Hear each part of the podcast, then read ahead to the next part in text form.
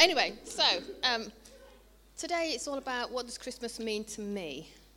And I kind of thought I'm going to break it down into three points, if you don't mind, but it'll be really short points because we haven't got a lot of time. So um, the first point was, what is Christmas? And I kind of thought, well, we all kind of know what Christmas is.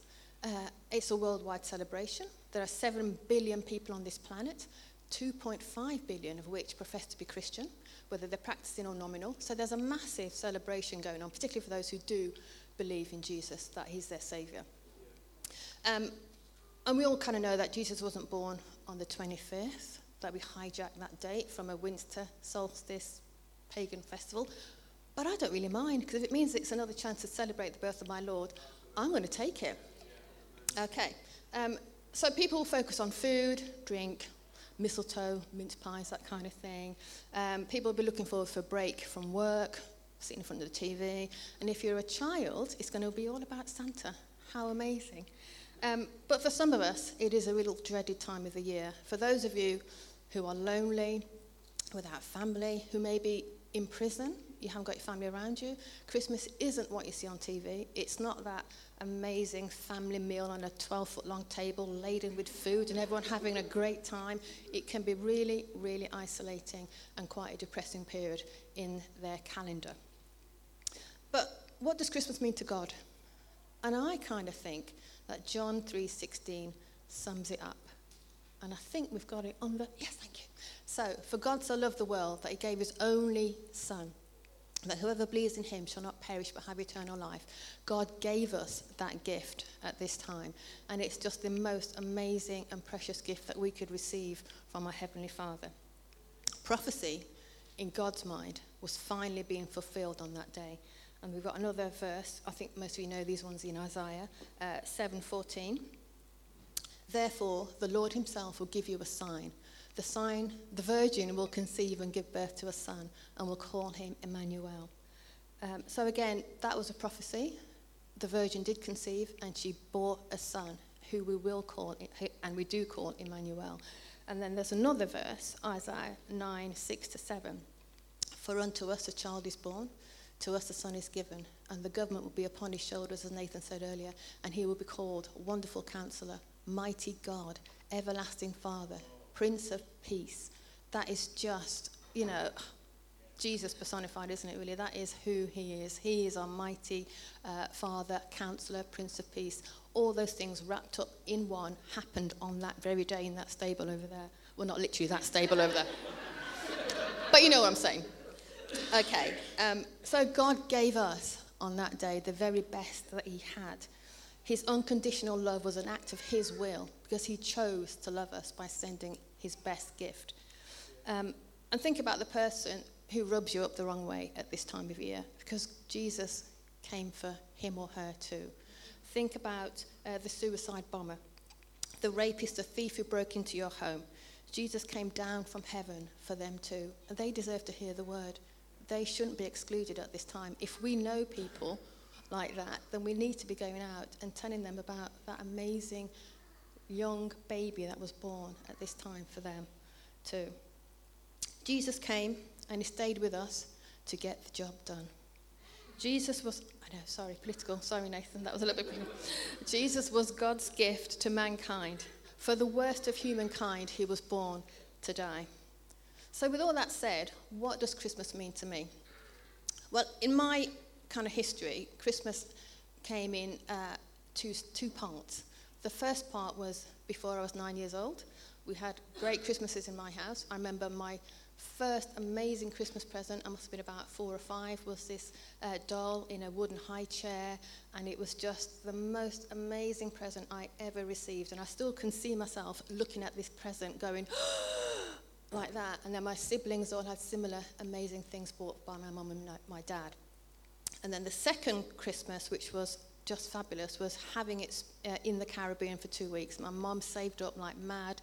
I don't know how long it took her to save up to buy five airplane tickets to go across to Jamaica to be with her family, sorry, who she hadn't seen in 18 years at this point.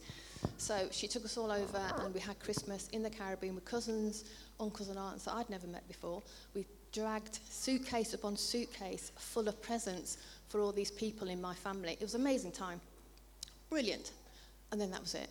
Because at the age of nine, my parents split. And my mum fled an abusive relationship, really, really, with my dad. And we were taken by taxi across Birmingham to a women's refuge where we spent, I think, three months before the council rehoused us. So we were down from being quite an affluent family, first immigrants, really unusual. We had our own house, we had foreign holidays, all that kind of thing, to being a one parent family where money was really, really tight. Because shortly after that, my mum got me redundant. So even more hardships were to follow. And my main memory is of um, kind of writing my August Christmas list, as we did before, handing it to my mum and watching her face. And she'd be like, didn't say much, but the shrug and the raised eyebrows kind of told us all we had to know. Really wasn't going to happen. So for the next nine years, until I was like 18, Christmas didn't really fill me with any joy, any anticipation. It wasn't something I looked forward to. It was just kind of a part of my life to get over with as quickly as possible because I never got what I wanted at all. But don't get me wrong, we did have fizzy pop on the Christmas table because that's what she could afford, and we were grateful for that. I mean, literally, it was cherryade and dandelion and burdock. Great.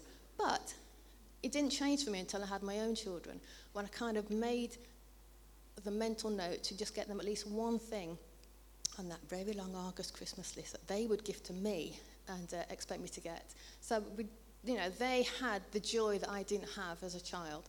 They had that look of amazement and wonderment. And then Christmas started to change for me. And then when I became a Christian, Christmas became something even more special because I realized that it's not about the receiving, but it's about what God gave to us on that day. You know, it's about what we can also do for other people who are less fortunate than we are.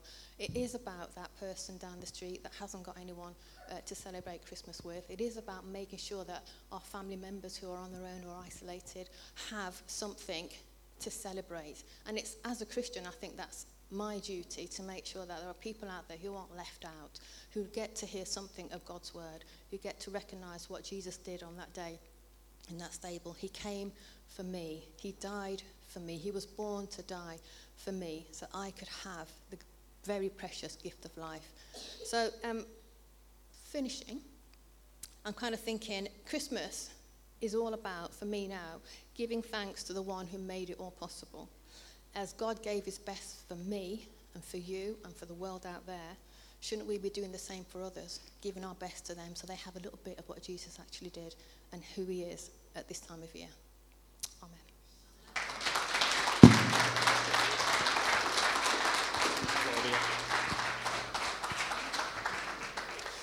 That's wonderful, isn't it? You know what? I, one of my favourite things about doing the tag teams, uh, and this is why we, I know we've been doing them for a number of years now, but I like to keep them in at least, you know, at least once a year, because it really just gives you the opportunity to uh, to hear from somebody and find out things that I didn't have a clue about. You know, some of those things from from your past, uh, Claudia, and it's really really insightful. You know, it really brings us together, doesn't it, when you uh, when you get to hear those kinds of things, but. I love that. God gave us his best, didn't he? What's the best gift that you're going to give this year? You know, think about that. God gave his only son for us. You know, he gave his best. That's brilliant. Next up, we have we have our wonderful Simon. Simon is uh, Simon has been um, an Anglican vicar for 47 years. That's correct, isn't it, Simon? 47 years. Do you know what? That's that that that's worthy of honour. That is because uh, you know I've been now in the senior leader position for, let's give him a clap.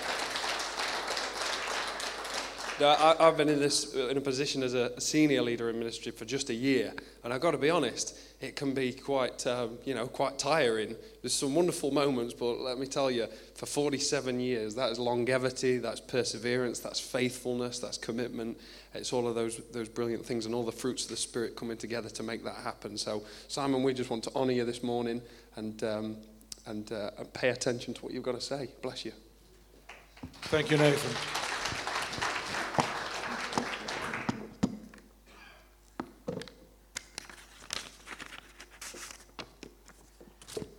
Before I start is put my watch on here because I have an awful reputation for being long winded.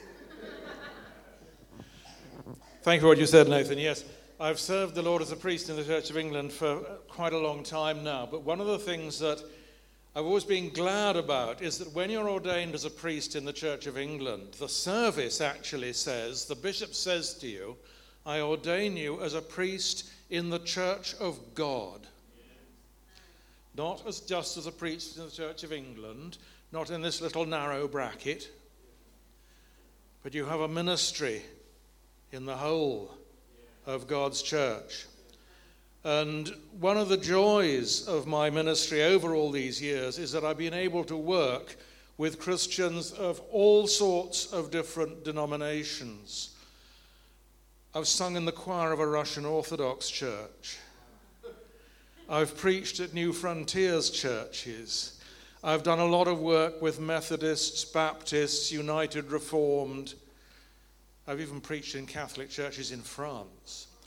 So my ministry has been very much involved in trying to help in the process of bringing all God's people together. Wouldn't it be wonderful if everywhere, not just throughout this country, but throughout the world, all God's people acted as one and the world could see? You know the prayer that Jesus offered that John quotes in the 17th chapter of his gospel that you may all be one, that the world may believe. And for centuries we haven't been one, and what's happened? Pray God that people will see Jesus again this Christmas as the one who unites. As Nathan was alluding to earlier this last week, has seen a massive focus of division in our country.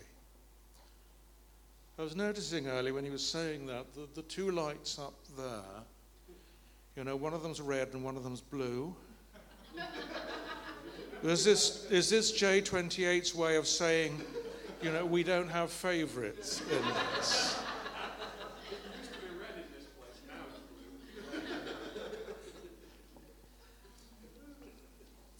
We rejoice because God sent his son to be born for us. It was a great miracle. People are not normally born like that.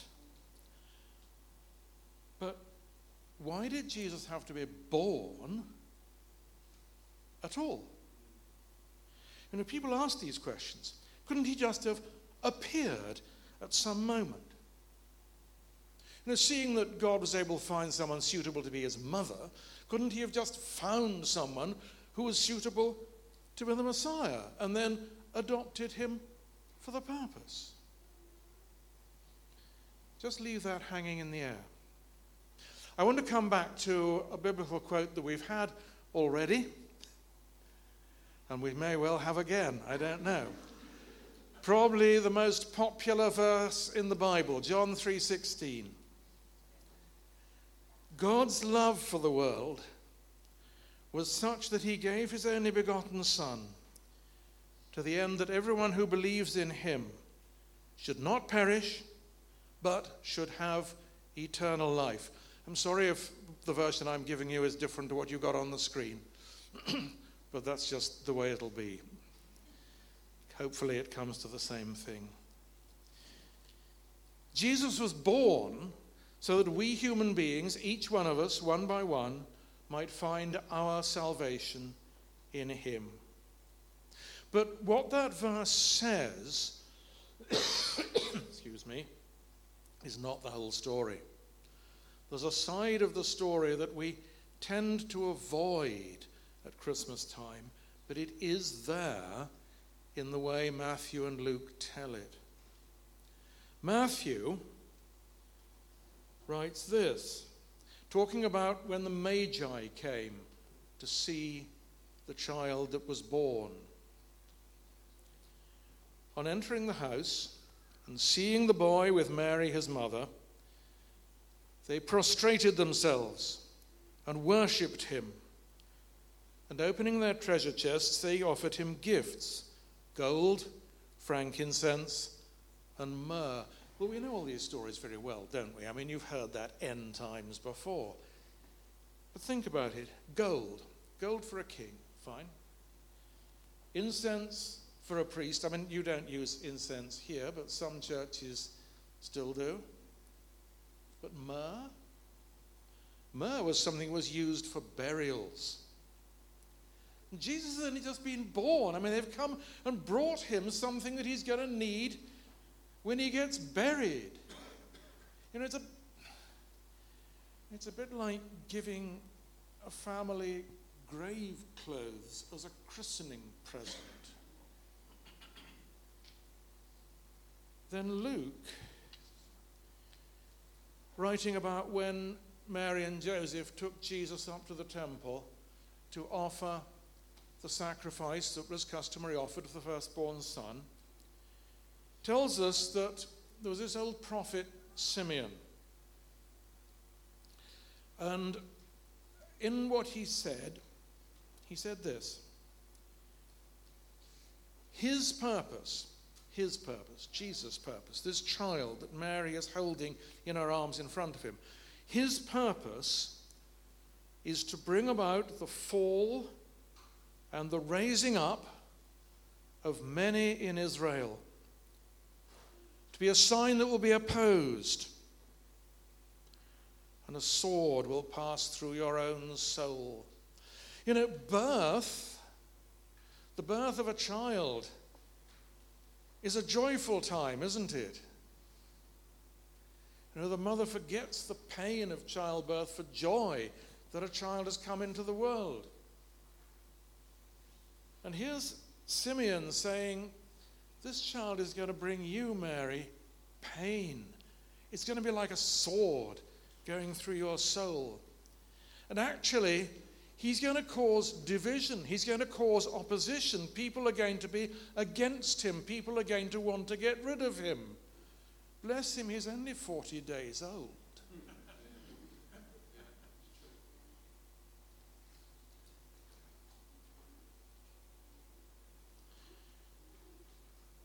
God's plan always was that the Messiah should die, to give his life to pay the debt we have incurred by our sin, so that when he rises again, we can enter into his new life. Paul explains this a bit in his letter to the Romans. This is Romans chapter 6. Those who have been baptized into Jesus the Messiah, that's a strange expression, isn't it? Being baptized into Jesus the Messiah. Have been baptized into his death. We have been buried in him. And through his baptism into death. So that just as the Messiah was raised from death through the Father's glory, we too might be able to walk in newness of life. Jesus died and rose again we can enter into his dying to our sin and all that it means for us, so that we, with him, can enter into the new life that he came to bring us. So, if Jesus had to die, to truly die, he had to be truly human because God can't die. He needed to be born as a human child.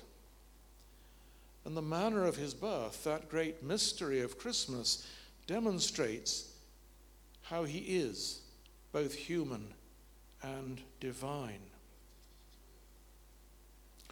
John, at the beginning of his gospel, this is John chapter 1, verse 12 writes, Whoever did receive him, whoever believed in his name, to them he gave power to become children of God.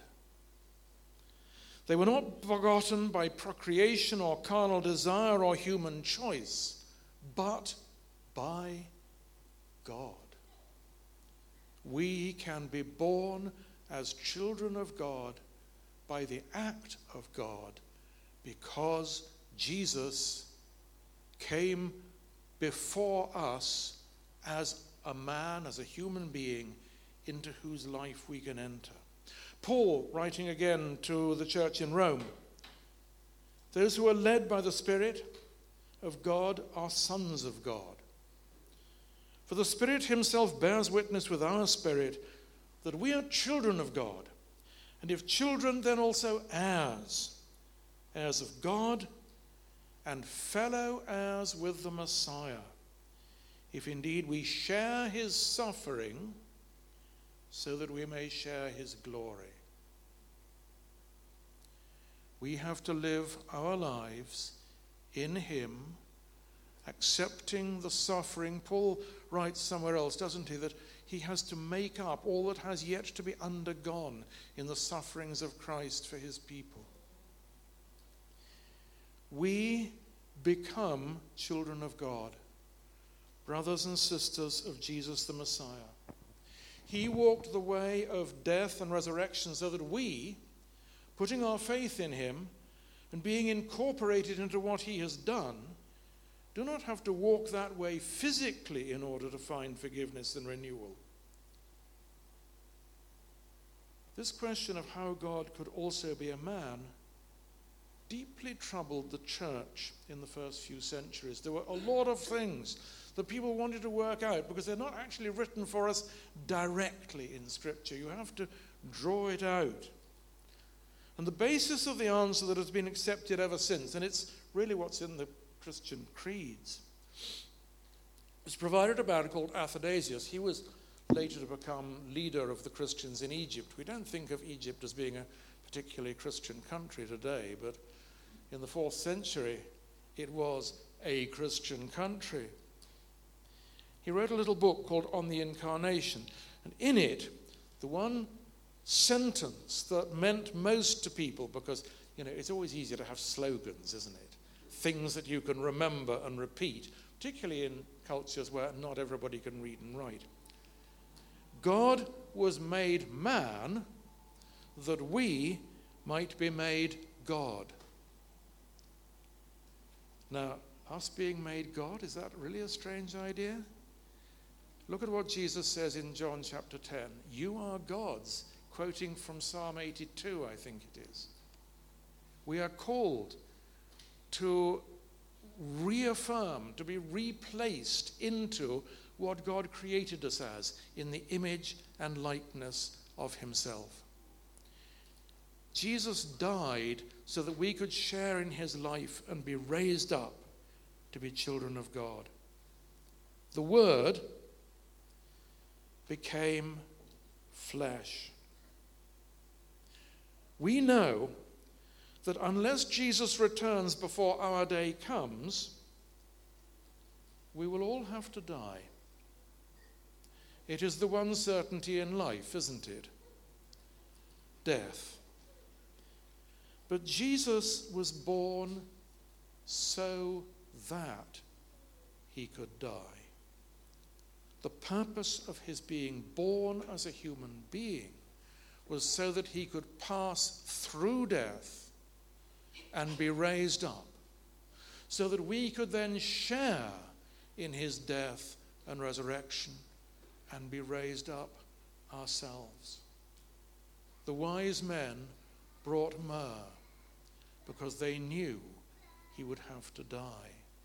Simeon foretold to Mary and Joseph that he would be a cause of division, that people would rise up against him, and that they, well, we always assume that Joseph was dead by the time Jesus was crucified. The Bible doesn't tell us that, but the fact that he wasn't around would seem to indicate it.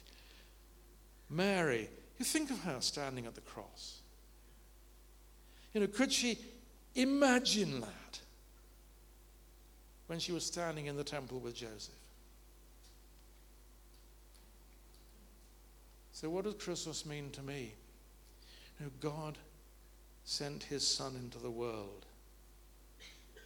But he sent his Son into the world so that he could be killed. So that he could be killed for my sake, for your sake, for the world's sake. Yes, we rejoice that God sent his Son into the world. but we need to rejoice as people who don't just recognize that the Messiah came and he was a great teacher and he healed lots of people and he won our salvation. But we need to remember what that means, what that meant for him, what he knew he was going to have to undergo once he was old enough to understand that. And didn't you know I have to be about my Father's business? Christmas to me, yes, it is a great joy, but it is also a great pain that I have to recognize that my sins were the cause of his birth, which was inevitably to lead to his murder. Let us then receive Jesus and know that in him we have life, but at great cost. To him be praise now and forever. Amen.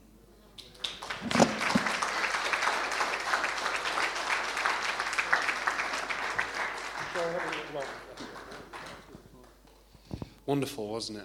Wonderful. You know, Simon is. Uh, Simon's a great example of cross-denominational unity, in my opinion. You know, we're um, we're a strange bunch, aren't we?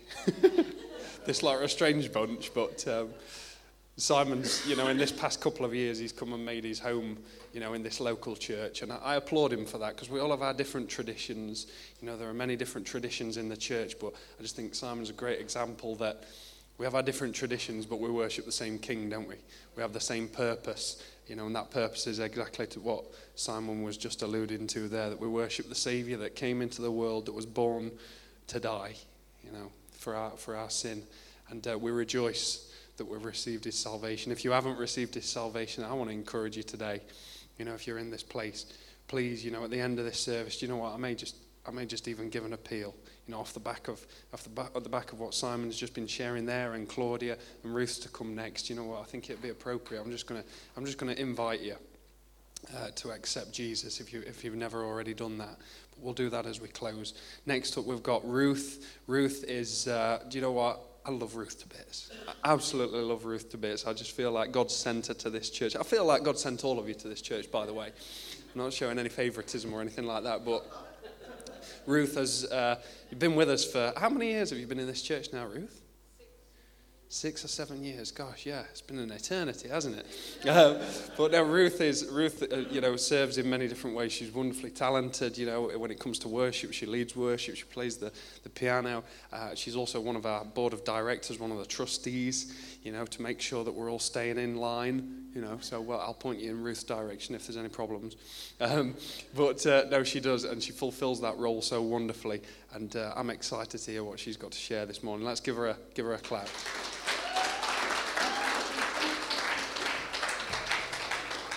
Bless you.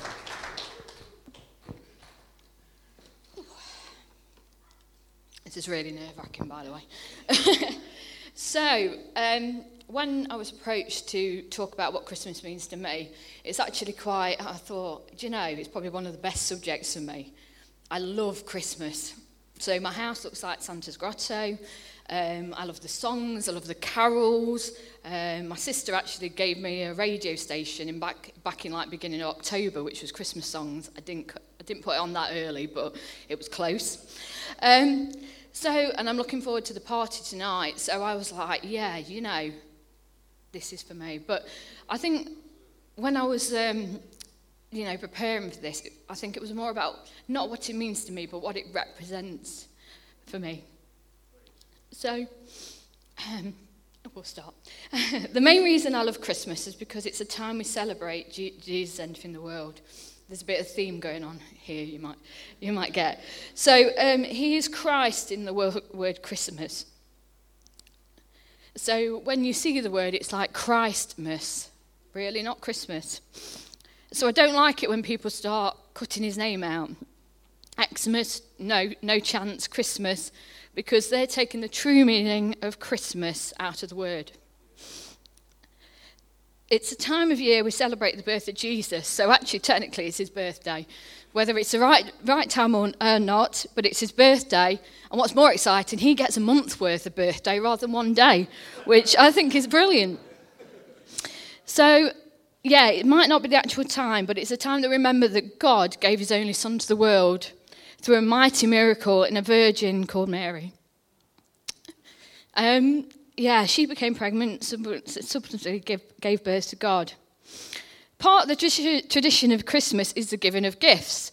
I get immense pleasure in giving gifts um, and the joy you see in people's faces when they re- receive something from you. It's really satisfying. Um, and I do it because I love them. But imagine what it was like for God. God gave his only son to the world because he loves us. Yeah, but with that immense love he had for us, he knew that it would come with sacrifice. So, very similar to what Simon said, but it was planned to happen. You know, he knew by um, uh, Jesus coming onto this earth, he was going to die. So I haven't got the John 3:16, but I have got Romans 5 verse 8. And it says, "But God demonstrates his love for us in the way uh, that while we were still sinners, Christ died for us. I find it really amazing that he loves us so much, he would sacrifice his son for us. Not that sacrifice was that point in, in history, so it wasn't for that time, 2,000 years ago, that actually he planned this for us. And even for children that are born yet, he plans it for every single one of us. I celebrate Christ as much as I uh, Christmas, sorry, as much as I celebrate Easter. The representation of Easter is in the cross, but the representation of Christmas is in the manger, the birth and life of Jesus. So Christmas for me is a time to remember God's love for us. Christ makes me ha- Christmas makes me happy, but our real happiness in Jesus, the Christ, in Christmas. So Luke 2, verse 10 and 11 says, then the angel of the Lord uh, said to them, Do not be afraid, for I bring you good tidings of great joy, which will be to all people. For there is born to you this day in the city of David a Saviour who is Christ the Lord. So not only did God show his love for us through the birth of Jesus, I believe he wanted us to experience great joy through knowing him. So the meaning of joy is a feeling of great pleasure and happiness. So, by knowing God intimately and spending time in His presence through the Holy Spirit, you will know great pleasure and happiness, which is joy. Psalm 16, verse 11 says, You will show me the path of life. In your presence is fullness of joy. At your right hand are pleasures forevermore. So, by spending time in God's presence, you will have fullness of joy, a feeling of great pleasure and happiness. If you're going through some difficult, uh, difficulties, spend time in His presence and focus on Him, not on your circumstances. And I read this recently and I have shared it with a few people. But it was um, something on one of those daily planning planners you get through uh, the Bible. And it said, The joy of the Lord really is your strength, and the devil knows it. The devil is not interested in your health, marriage, or finances. They do not mean a thing to him. But what he is after is your joy. And the way that he tries to steal your joy is by going after your health, marriage, and finance. The devil knows he cannot deny you of your salvation or of the forgiveness that Jesus has given you. So, what he tries to steal is the most valuable commodity that he's able to get his hands on to. And he will do everything that he can to lie to you and eventually deceive you out of your joy. So, James 1, verse 2 and 3 My brethren, count it all joy when you fall into trials, knowing that the testing of your faith produces patience. Throughout our lives, we'll face things that will test us test our faith, test our trust in God, and rob us of our joy.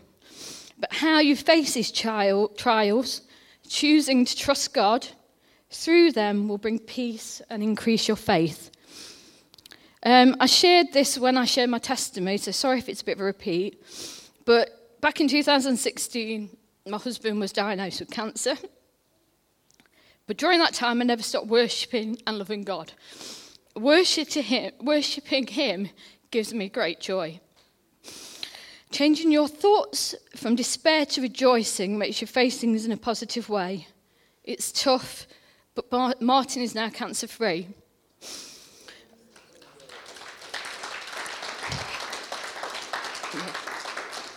Amen. So at work, I've experienced people saying nasty things about me to ruin my reputation, but trying, uh, trying to steal my joy. But the Lord's on my side. I had trouble with finances, got into a lot of debt, but I have learnt to tithe with joy and rejoice and receive God's blessings. I've learnt to have an attitude of accepting the things I cannot change, remaining positive, and seeking a solution to, to them through God's word and prayer will change change what's happening. When I start to feel negative, I find it's the best time to chat with God. My prayers are just a conversation with my Heavenly Father.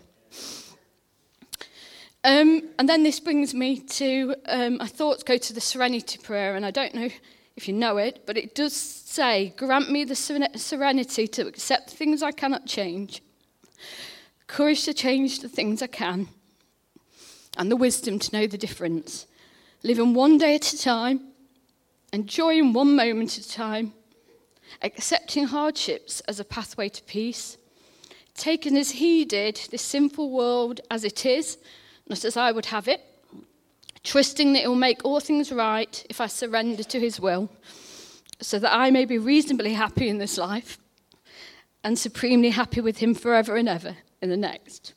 Amen. No, no, no, no. Cut me short. so we are getting there. So as we celebrate Christmas this year and celebrate God's love for us and that Jesus was born to enable us to have an intimate relationship with him and life after death, do not let Christmas be defined by our circumstances, but our circumstances to be ever changed because of Christmas. What I've learned is not to let the circumstances I face define me, but let God define me in the circumstances I face. So, to summarise it then, Christmas is very commercialised, but see beyond it and remember it's a time that God loved us so much that He sent His Son.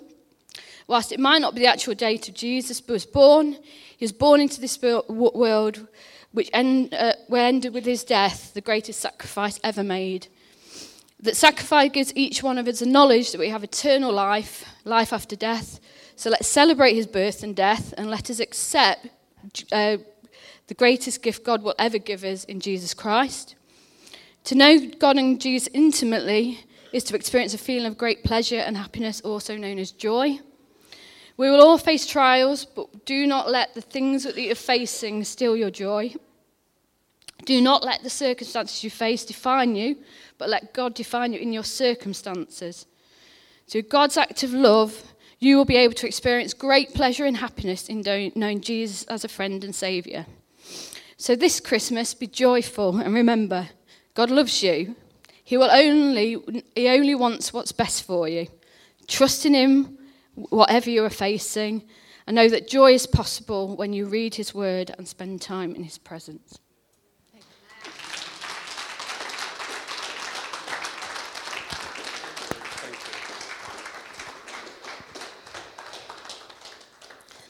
Was re- really, really excellent, Ruth. Honestly, I, um, I don't want to.